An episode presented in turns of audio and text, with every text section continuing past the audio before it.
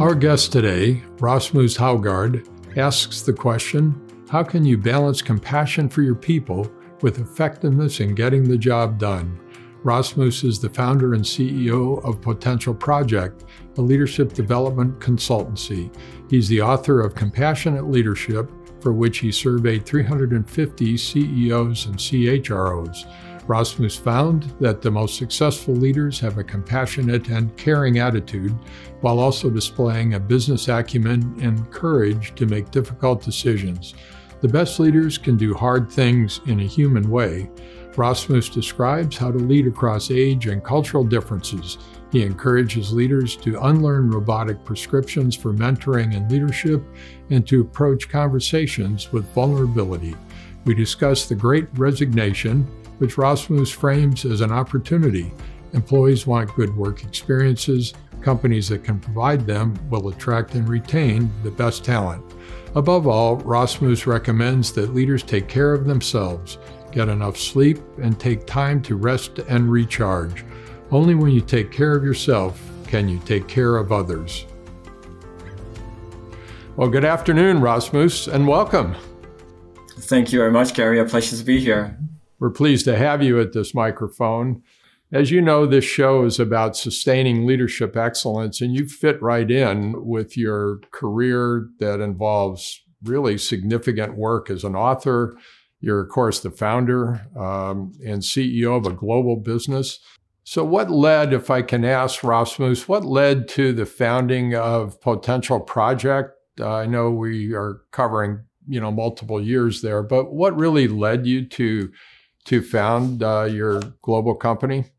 I think for for anything in most people's lives, there's not just one thing that led to that, but there's probably these three strands that lead, lead to that. The first one was when I was quite young, I was about 17. I I actually completely lost confidence in the Western model of getting a good education, getting a good partner, getting a good car, getting a good career, all of that just didn't add up to me. I didn't see the point in it. And I, I, I, felt I had to look elsewhere for a different way of doing life. And I went to Nepal and, and India and stayed there for, for quite some time and studied with some, let's say, spiritual teachers from Buddhist tradition and other traditions that taught me meditation and taught me a different way of looking at the world and at life, not thinking about yourself first, but thinking about the impact and positivity you can bring to the world. That was definitely what was the foundation.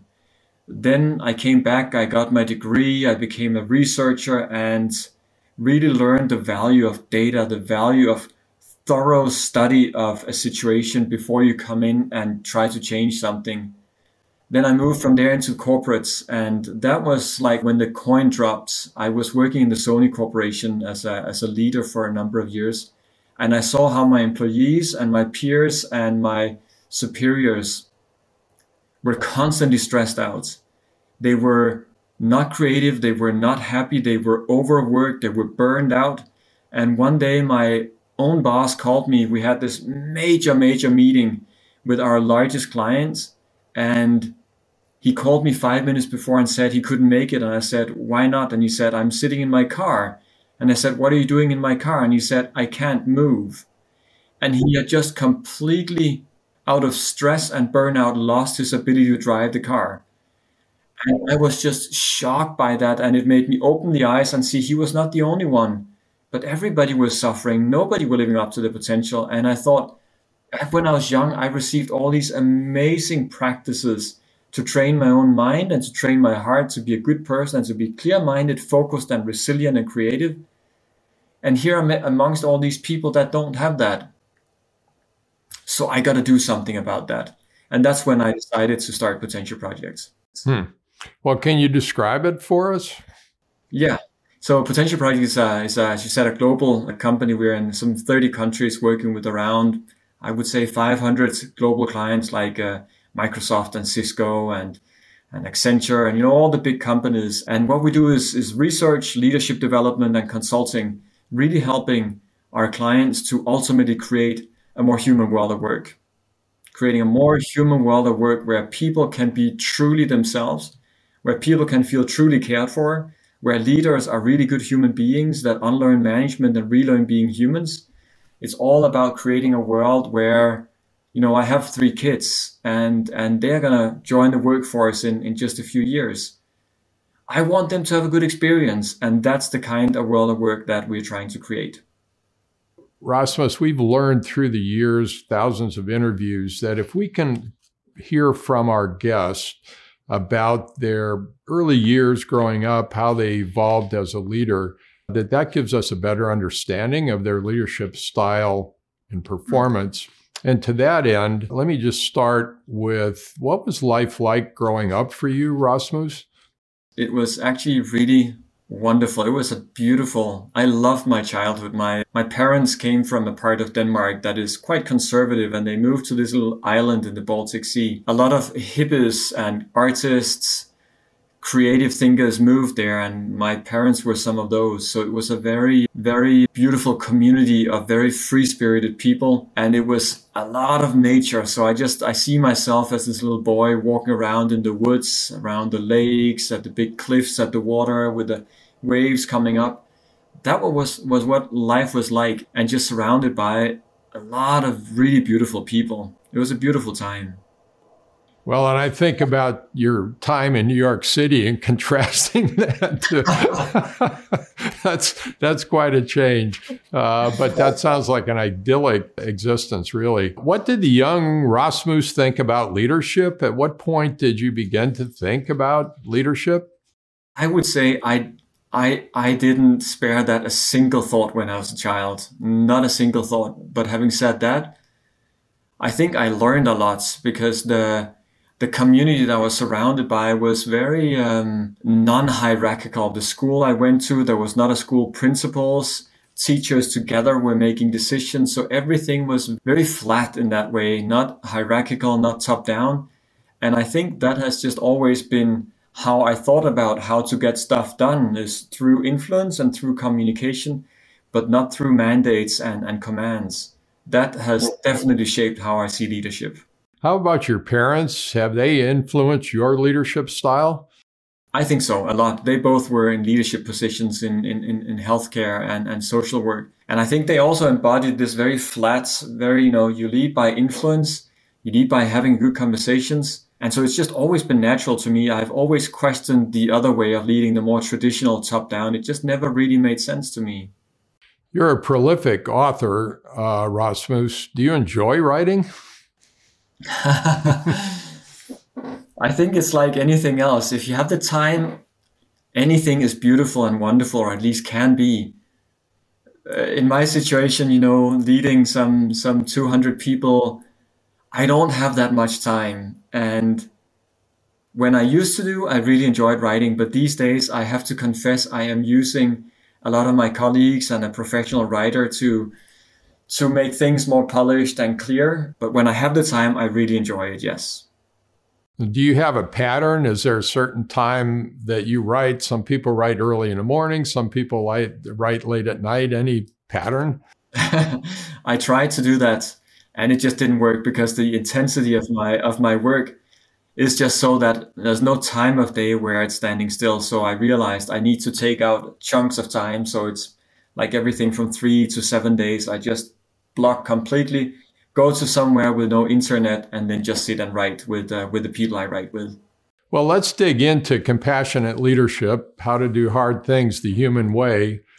One of the obvious questions, given that you operate in 30 some countries, does each culture interpret the term compassionate leadership the same way? No. No. There's a lot of different interpretations of that. And even the word compassion is so differently understood, even in a country like America where it's the native word. Case in point, most people don't know what is the difference between empathy and compassion, and they think it's the same thing, and it is absolutely not. Empathy is a really important skill for leaders. We need to be able to connect with the suffering we see in other people so they can see we understand them and then there is communication. But as a leader, if we stay in empathy, where we're literally taking on the suffering of that other person, we can't be effective in helping them and driving an agenda. So making that distinction is really important. And so in any culture, we have to help define what compassionate leadership means including the biggest misinterpretation people have is when we're compassionate, we're nice. We're nice people giving people what they want, which is not what compassion is. Compassion is about doing the right thing for people, helping them on their path, which can be giving really tough feedback, which can even be laying people off. So yeah, there's a lot of different interpretations. So we need to do some some education on that. Yeah, for sure. I test drove the term with some of my friends, and some of them said that's an ideal, Rasmus, but I don't know if I could actually do it on a day to day basis. I'm sure you hear that, have heard it before. How do you respond to that kind of thought? Well, that's a really wonderful question. First of all, ideals are good because that means there is an ideal scenario that's better than what we have now. So if we see compassionate leadership as an ideal, that's good. Then the question is, is it doable? And my answer is absolutely yes. Otherwise, we wouldn't have written a book about it. So we've been working in the field for some 10 years. We have seen about, I would say, probably about 25,000 leaders turn into better versions of themselves, kinder people that do better to the people they lead, and thereby being happier themselves and having more resilience and so on. So it's very, very doable. And it's a wonderful ideal to have. So we've been talking about COVID on and off as you and I have chatted. How have you seen workers kind of change perhaps in response to COVID? And then how does that influence leaders? Yeah, that's a great question. And, and, and we're seeing a sea change there, a sea change that already started before COVID in the past decade or so, but has been on steroids for the last two years. And, and, and the movement is this people come into the workforce expecting to have a good work experience especially the younger generations. The companies that can give that experience are the ones that will not just attract but also retain the absolute best talent and therefore win. In COVID, where we have moved to a new way of working, working from home or hybrids, people can work anywhere. Anyone in India can work for Google in, uh, in Silicon Valley, no problem. So now there is suddenly a much bigger pressure on companies to create cultures that are truly wonderful to be in. And the main part of that is having good leaders. So the expectations of leaders has been increased massively. It's putting a massive pressure on leaders. How do I show up in a different way? So COVID is a really good thing for workers, I would say in general, and for leaders' own development. So it takes a while for these trends to feed back into education. I'm thinking perhaps about a business degree, an MBA. So are leaders kind of on their own here to try to figure this out and adapt to it? I want to say yes and no. I think, first of all, yes, they are, because as you say, education systems move slowly. Having said that, business education does move faster than, than other parts of education, I think, because it is in so con- close contact with the real world. And I do see a lot of business schools, both in the US and abroad, that are really picking up some of the key terms around how to become good leaders, not just effective leaders, but good leaders. You made reference to kind of leadership over the last decade beginning to, to change, and it's been on steroids in the last couple of years because of COVID. What's your yeah. view, Rasmus, of let's say the last 25 years from the old days in IBM where they used to wear a white shirt, you know, and a hat to work yeah. and yeah, and uh, that's kind of a dramatic example. But how has leadership evolved uh, over the last 25 years or so, would you say? There's so much to say about that. One analogy that that I think is a good one I that I was passed on by the former managing partner of McKinsey, Dom Barton, who I think was an amazing leader. Uh, he said, the idea of the leader coming in on the white horse and saving a company and being, you know, the sole cause of, of success is just so outdated. So outdated.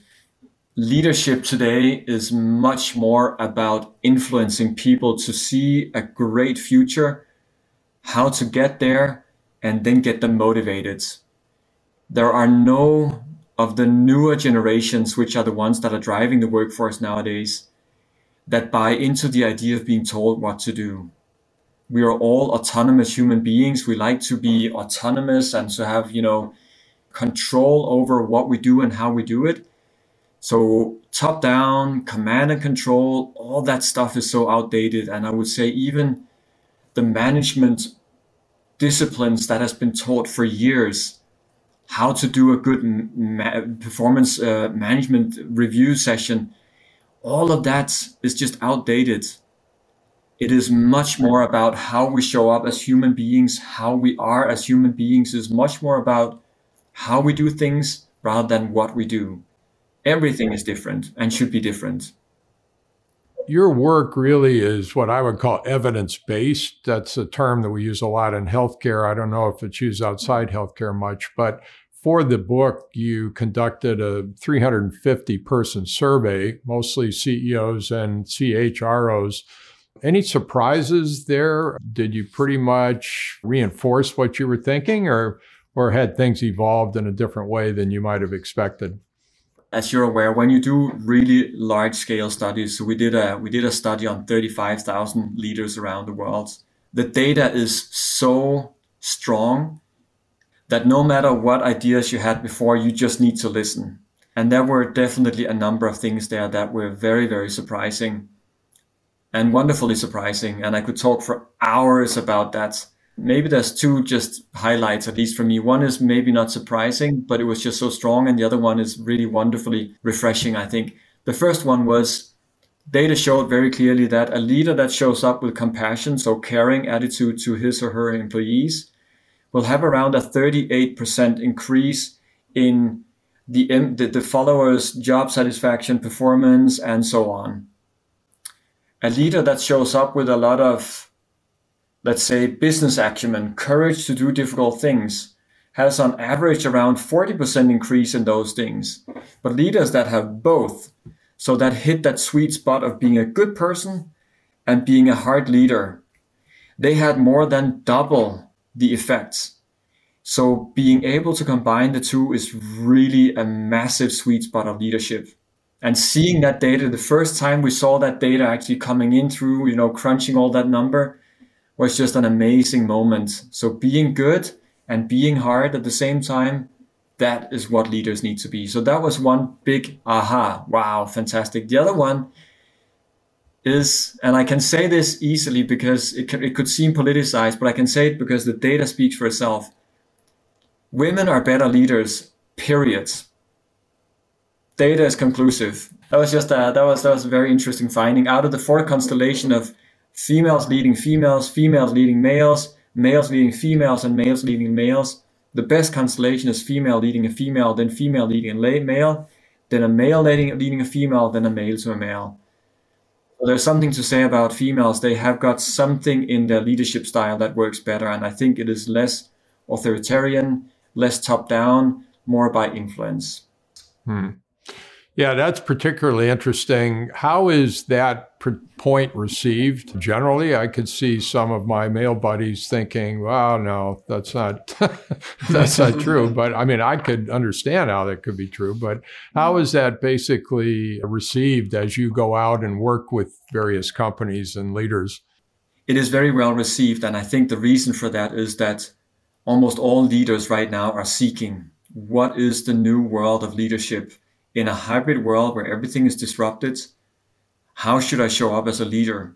So leaders generally are very, very open to learn what is the new world. And I think the point here is not, oh, then we need to get more female leaders. Well, that could be a point, but it is more, what can we learn from the female leaders that can be adopted generally into leadership models? And I said, I think the idea of letting go of top down, mandating, is a good thing. More leading by influence, by collaboration, by tuning into people, really listening and understanding where they're at is really important. Hmm.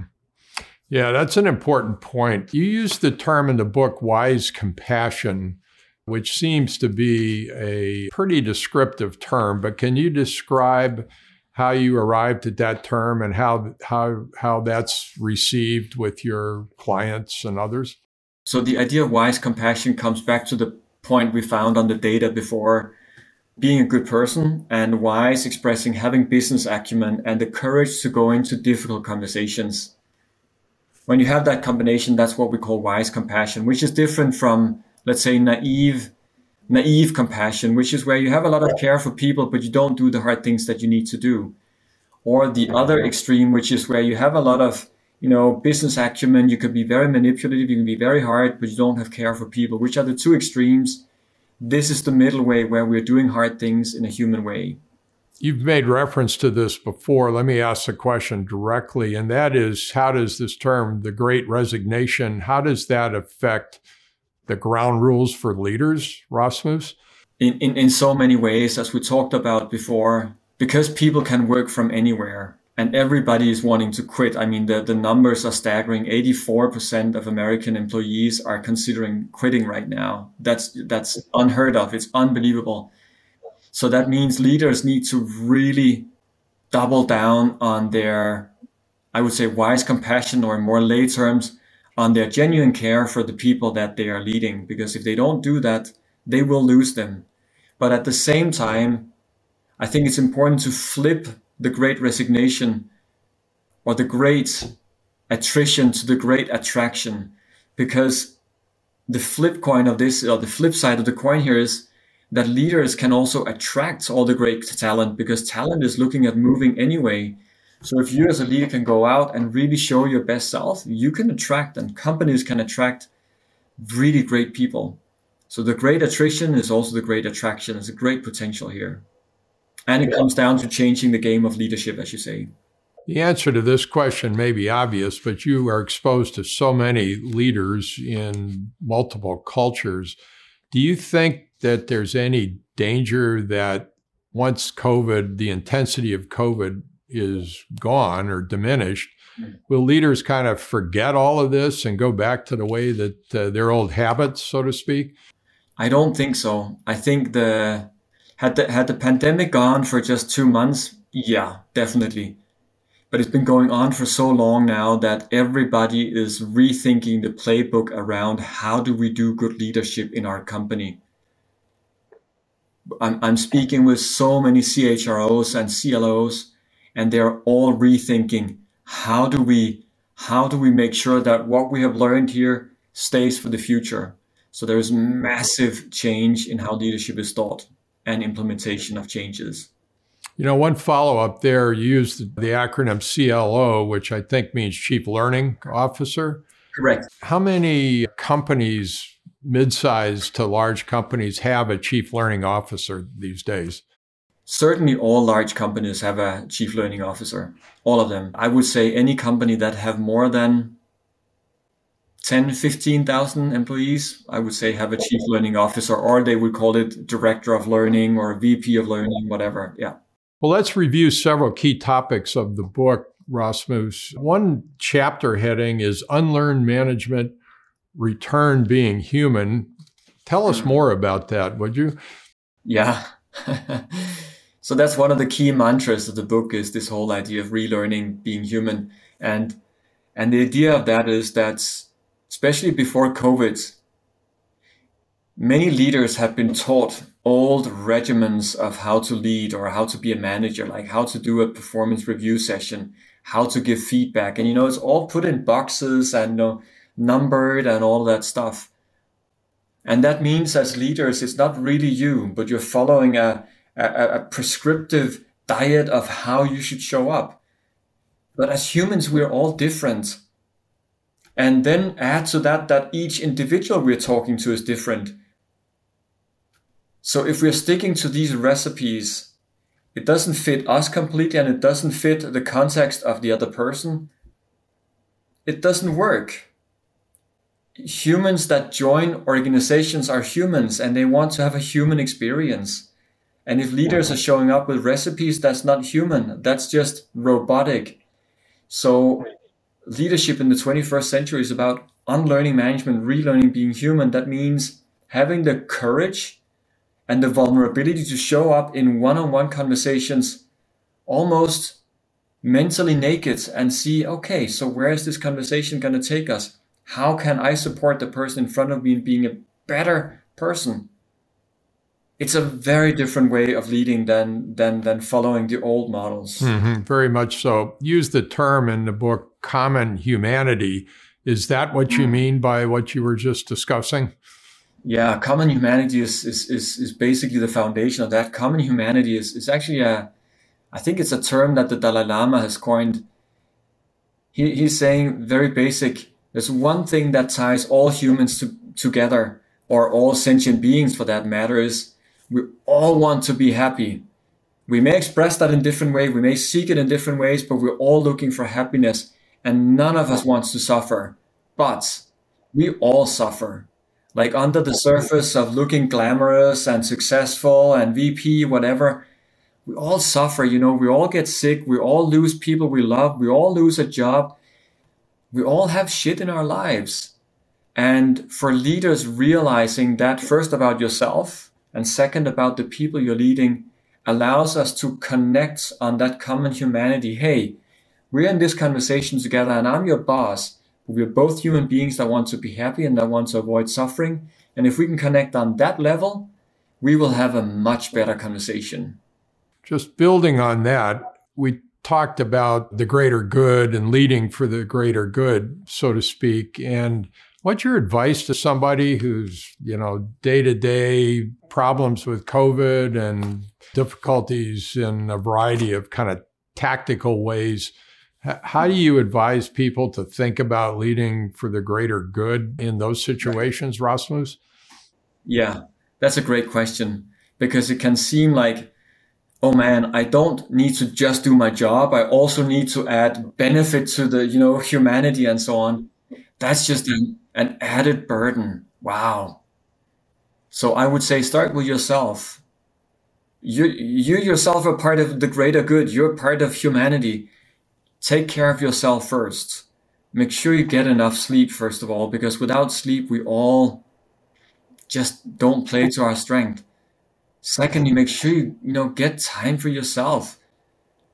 Just do what you need to take care of yourself. Like have a genuine sense of, of, of self-compassion.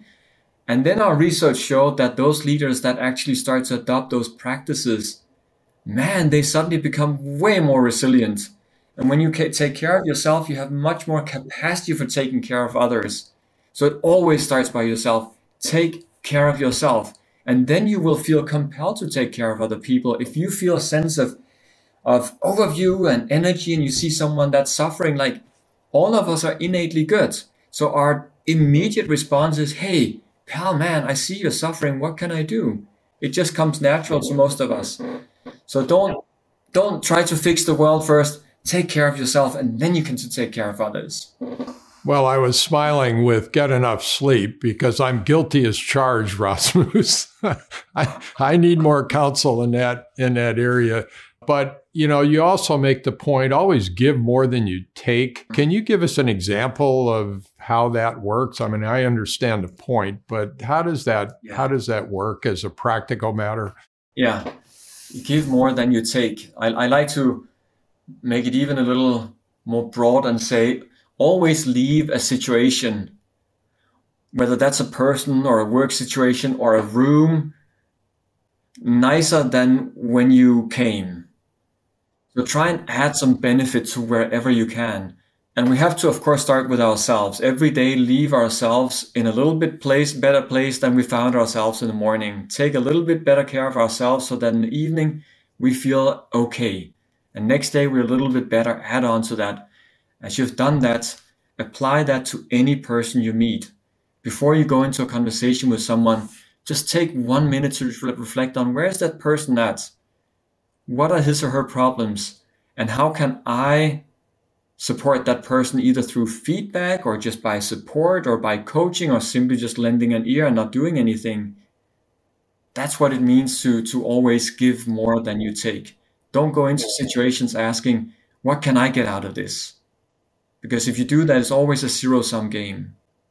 This is probably a good point to ask this question that is hotly debated by some, and that is Are some people natural leaders? And just like that, they might be naturally good athletes or naturally good musicians, are some people naturally good leaders have you found? That doesn't mean that if they're not, they can't work to become better. But how do you talk to people about that? Because I know some people are concerned about, I'm not a naturally good leader, so I just can't can't do it. I would say, first of all, to those people that say that, you seem to be self aware enough that you can develop to be an exceptional leader.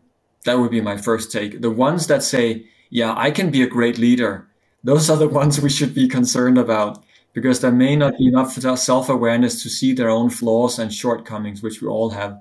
But to answer your question more specifically, we all have the potential to develop. We all have the potential to be better at anything, including leadership. But some are born with, or not, yeah, born with, but also raised in a way that they adopt naturally ways of engaging with human beings that are just more compelling, more motivating for the human beings we're with. And those obviously have a massive head start. I think personally, I had a great head start by being raised in a very flat structure where it was, as, as I mentioned, about influence. That has really helped me to to always people feel that I'm trying to bring them onto a sense of purpose and a mission by not telling them what to do, but to tell them to just do what they feel is the right thing. That helps a lot. So yeah, some people are born in a easier path to become great leaders, but we can all be better. There's another chapter in the book called Busyness Kills Your Heart. Can you mm-hmm. talk to us about that one, Rasmus? This chapter came out of a, a conversation I had with a person from China many years ago who sh- shared with me that the word busyness, not business, but busyness in Chinese consists of two syllables, one meaning killing and the other meaning heart. So, literally, the Chinese wisdom about busyness is that when we become busy, we become very head centered, losing connection with our heart. That is basically what's happening when we make ourselves busy. We become very operational, very robotic, and it's not a good thing because we're killing the heart to ourselves and to other beings. You make the point that busyness is addictive. Can you share mm-hmm. more of your thinking there? Busyness is addictive because from a neuro, neuroscientific perspective, when we achieve something, which is what we do when we're busy, let's say, oh, I'm so busy, I'm going to respond to this email. The moment we click send on that email, dopamine is released in the brain as a reward for having achieved something. And dopamine is highly addictive. So then we want to do more emails. But we all know emails is not the most productive. It is not the thing that leads to most outcome. We should rather go and have an important conversation with someone or do some strategic thinking but it is easier to be just busy because we are getting rewarded for it. We call it action addiction. We're basically in the treadmill of doing a lot of stuff, but not necessarily doing the stuff that really moves the needle. Some people just don't take care of themselves and they're just mm. interested in doing emails, and that's basically it.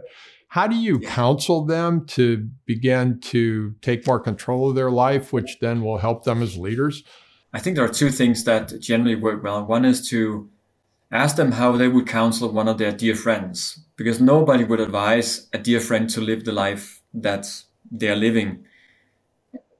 The second thing is more the stick, which is showing the research that we did for our previous book called The Mind of Leader, where we did a study on some 50,000 leaders, finding that those that actually take care of themselves are raising in ranks much faster, having better careers basically there's an interesting part of the study that showed that executives sleep on average 7.4 hours, whereas middle managers sleep 5.7 hours.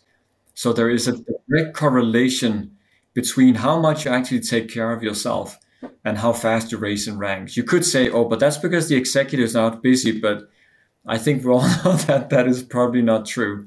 So if you take care of yourself, you're going to have better results, period.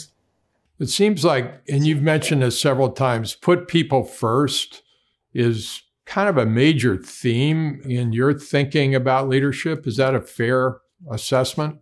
I think so. I've been very inspired by the many companies that have gone before me and done this. One that particularly inspired me have been has been Marriott, you know, one of the largest companies in the world, and uh, their whole people philosophy is if we take care of our people, they'll take care of our guests and business will take care of itself. And they have always stuck 100%. I shouldn't say always because a big company, I'm sure there's been flaws, but generally they really stick to that, taking care of people, and it works. So another chapter is called Courage Over Comfort. Can you describe that for us, please, Rasmus? Yeah. Ginni Rometty, the, the, the, the chair, chairman and former CEO of, of IBM, shared this as one of her mantras. She basically said, comfort and growth cannot coexist. We cannot grow as humans and we cannot help our people to grow if we don't get out of the comfort zone. That requires being courage, uh, being courageous. It is only when we have the courage to go into difficult situations, to go into uncomfortable, sometimes confrontative conversations with others that we grow. So we always need to choose courage over comfort because that's where the real growth is. How do you advise people who are just reluctant to be in a confrontational situation, let's say with an employee? I would say we need to practice for things that we want to be good at and especially things that we find difficult.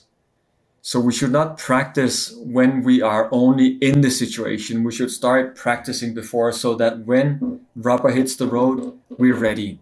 And the way to do that, the way to basically train our courage to go into difficult conversations is to do a lot of micro courage moments.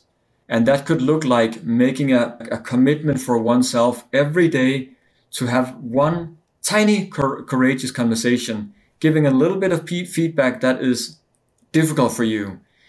When you make a habit of that, it just becomes a habit and it starts to flow more naturally. And then suddenly one day you wake up and you know, it's it's easy. It's not a problem anymore. I'm thinking of your consulting business. Is that something you can practice? Is that something you actually work with your leadership clients to develop, you know, a better approach to that? Absolutely. Absolutely. That that is a big part of the work we do, helping them to be more courageous.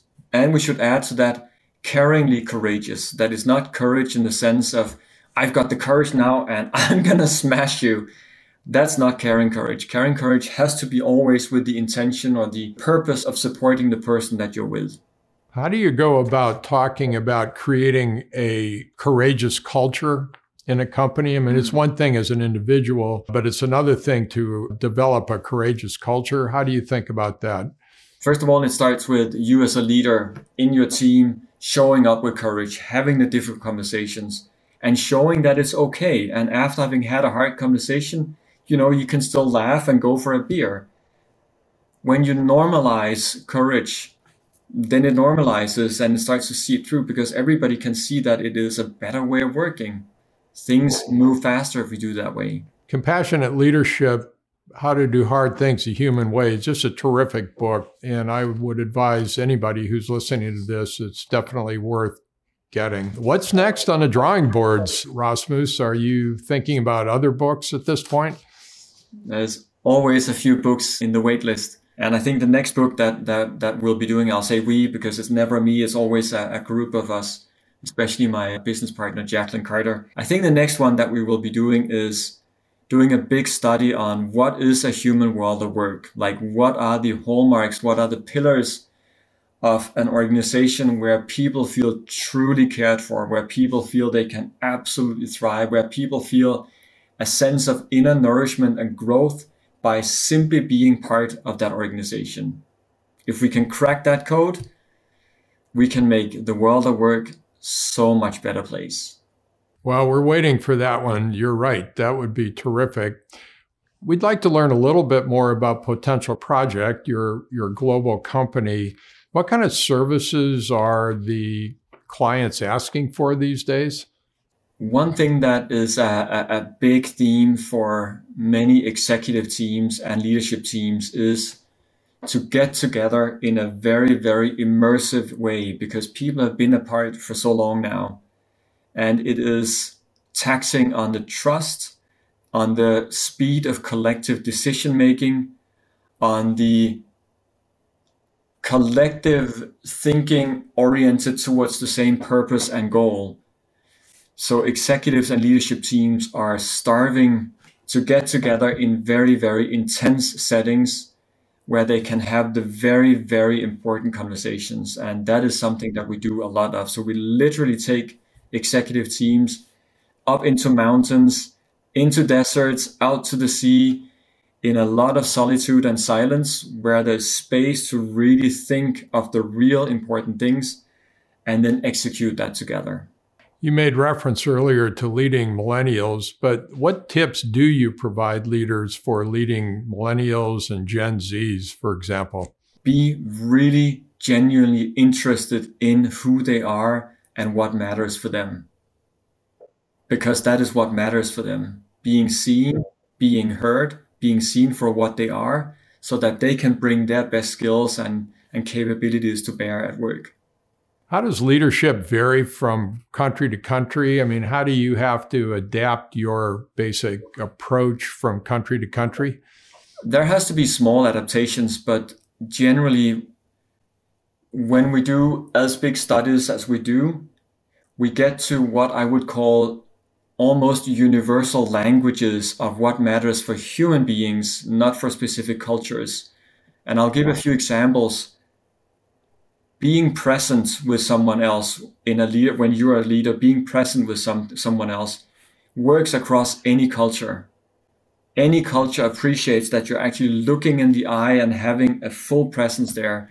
Another thing is having compassion. I mean the intention i'm here to support you it's a universal human language that completely overrides any cultural company cultural patterns. So that's that, that's what we're trying to get to the universal human languages. Rasmus, this has been a remarkable interview. We very much appreciate your time. I have one last question, if I could, and that is in our audience are some folks that are up and comers that are working their way up the leadership ladder, so to speak. What advice would you have for them? I would say two and a half things. First of all, taking care of yourself. And I'm just saying that based on all the leaders I've worked with, but more so the research we've done. If you take care of yourself, you're going to have a better career, get enough sleep, get some exercise, get good food, and so on. When you can take care of yourself, take care of the people that you are leading. Because if people appreciate how you take care of them and how you lead them, they're going to work much better and they're even going to enjoy that. And that will make you successful. But in being a good person, always combine that with also doing the hard things. So combining that courage with the care, combining the compassion with the wisdom, that is the real sweet spot of leadership. Rasmus, that's terrific advice. This whole interview has really been just excellent. Thank you, sir. Appreciate it. New episodes will debut every Thursday. Join me in conversations to gain advice and wisdom from CEOs, presidents, and healthcare experts. Healthcare leadership is hard work, but it becomes more manageable as we learn from the remarkable lives and careers of our guests. I'll see you there.